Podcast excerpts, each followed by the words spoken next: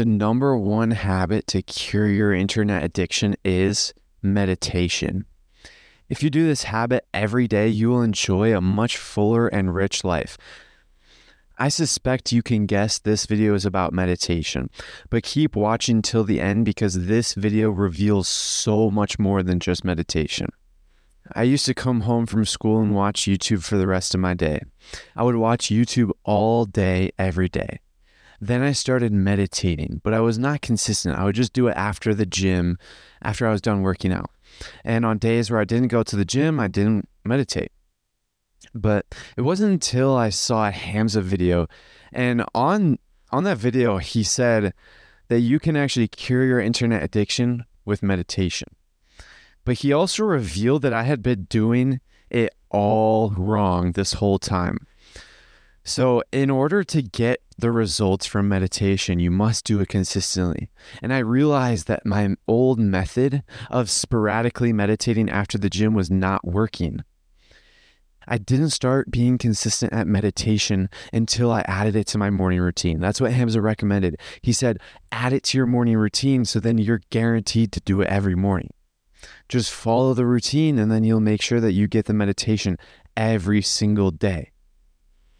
And that was my flaw. I didn't have it in my morning routine. It was at the gym, and on days I didn't go to the gym, I wasn't meditating. I connected the meditation with the gym.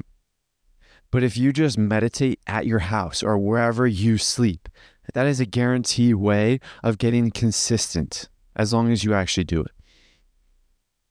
I realized I needed to meditate in my room if I wanted to be consistent, but my room had nowhere comfortable to meditate. So I did the only rational thing I could think of. I bought a tatami mat, which is a mat made of rush grass that the samurai slept on. Then I removed everything else from my room. The only thing in my room now is my mat, a couple of fans, an alarm clock, and everything else is in my closet. I also wanted to make it as dark as possible so I could sleep better, and also so I could get dark meditations. So I nailed blackout curtains over the window and my door. This keeps all of the light out and makes my room pitch black whenever I want it to be. But I can also open the window if I want. However, I found a lot more benefits to doing this to my room than just consistent meditation. My room has nothing in it, so my mind reflects that emptiness more. When my room is empty, my mind is empty, and I found that I was able to focus a lot more, and I didn't have as much distractions. I also sleep on my tatami mat, and after a short adjustment period to get used to the toughness of the mat, I actually found that my sleep has radically improved. There are countless of secret benefits to turning your room into a dojo, as my dad likes to call it. The best benefit, in my opinion, is that it is my space, and I can be in solitude without distractions. If I were you, I would do exactly what I did and completely remodel your room and make it optimal for meditation. But I know most people are not going to want to do that, so I recommend buying a tatami mat or a straw mat because these are made of non-toxic materials.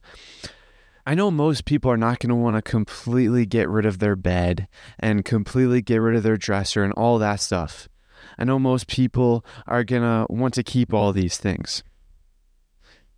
So what I would recommend you do is get a mat that you can sit on so you can meditate in your room. A tatami mat is what I recommend. It's like $150 on Amazon, but if you don't want to spend that much money, a straw mat is another thing I would recommend, maybe like $20 to $50 on Amazon. And I recommend these because they're not made of toxic materials, and I actually don't like having toxic materials around me. And so if I'm going to be sleeping on something, I want it to be natural and not bad for my health. That's why I did not recommend a yoga mat, because most yoga mats are made of toxic materials that I would not want to touch. So go out and figure out how you can remodel your room, or at the very least, add in meditation to your routine and make it as simple as possible for you. Make it as easy as possible by just getting a meditation mat, so you can have a spot to meditate every single day.